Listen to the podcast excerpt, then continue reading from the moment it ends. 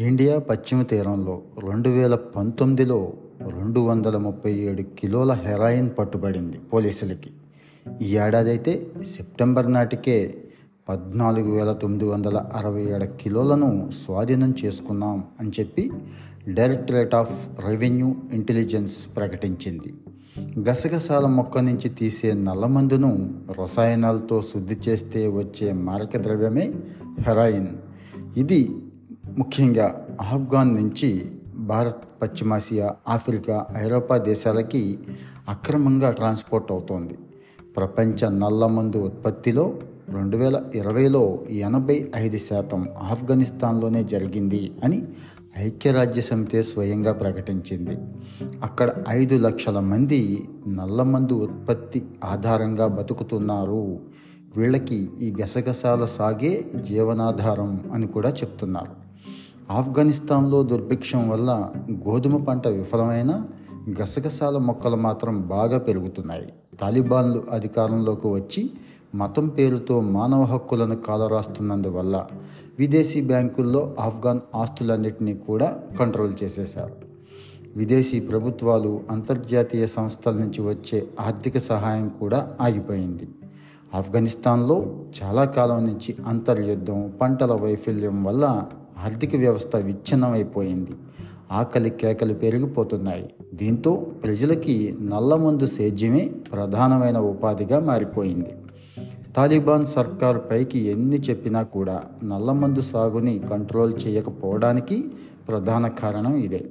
ఆఫ్ఘనిస్తాన్లో రసాయనిక మత్తు పదార్థమైన మెటాఫెటమైన్ ఇది కూడా పెద్ద ఎత్తున ఉత్పత్తి అవుతోంది ఆఫ్ఘనిస్తాన్ నుంచి హెరాయిన్ మెట్లు పాకిస్తాన్కి చేరి అక్కడి నుంచి డ్రోన్ల ద్వారా దొంగ రవాణాదారుల ద్వారా పంజాబ్ జమ్మూ కాశ్మీర్ ద్వారా భారత్లోకి వచ్చేస్తున్నాయి.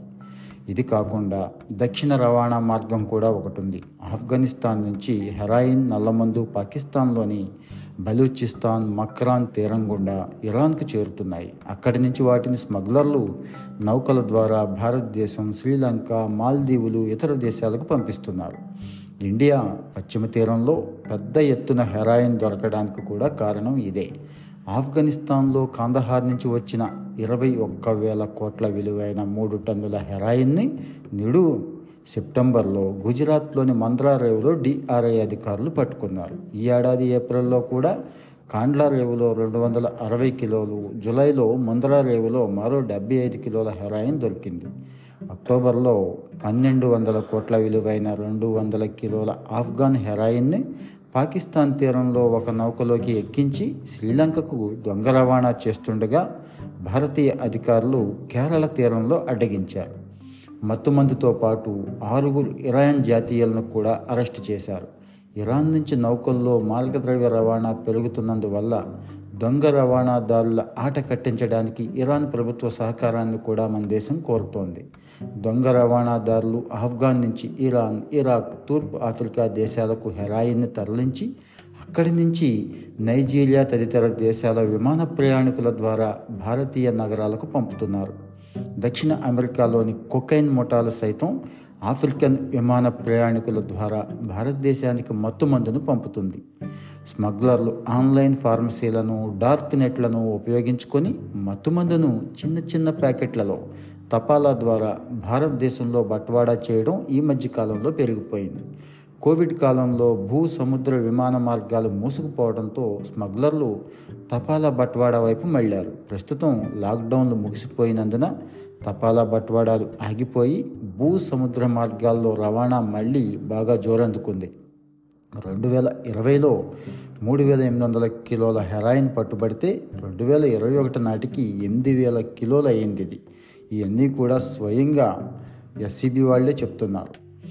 భారతదేశంలో కొన్ని రాష్ట్రాల్లో ఇటీవల గంజాయి సాగు పెరుగుతోంది. దీన్ని సైతం విస్తృతంగా దొంగ రవాణా చేస్తున్నారు. రెండు వేల ఇరవై ఒకటి జులైలో ఇరవై కిలోల గంజాయిని తపాలా ద్వారా యాభై నాలుగు పార్సిళ్ళలో వివిధ ప్రాంతాలకు రవాణా చేసిన కేసు మీద కోల్కతా ఎస్సీబీ అధికారులు దర్యాప్తు చేస్తున్నారు ఇప్పటికీ. ఈ గంజాయికి బిట్ కాయిన్ రూపంలో చెల్లింపులు జరిగాయి. నేపాల్ ద్వారా భారత్లోకి గంజాయి అక్రమ రవాణా సాగుతోంది. అస్సాం నుంచి ఒడిస్సా మీదుగా గంజాయి రవాణా అవుతోంది. ఇక స్థానికంగా కొన్ని రాష్ట్రాల్లో ఉత్పత్తి అవుతున్న గంజాయిని స్వదేశంలోనే పంపిణీ చేస్తున్నారు. దేశ యువతను నిర్వీర్యం చేస్తున్న మారక ద్రవ్యాల మీద కేంద్ర రాష్ట్ర ప్రభుత్వాలు ఎంతో పగడ్బందీగా పోరాడాల్సిన అవసరం ఉంది. దేశ యువతను కాపాడుకోవాల్సిన అవసరం కూడా ఉంది.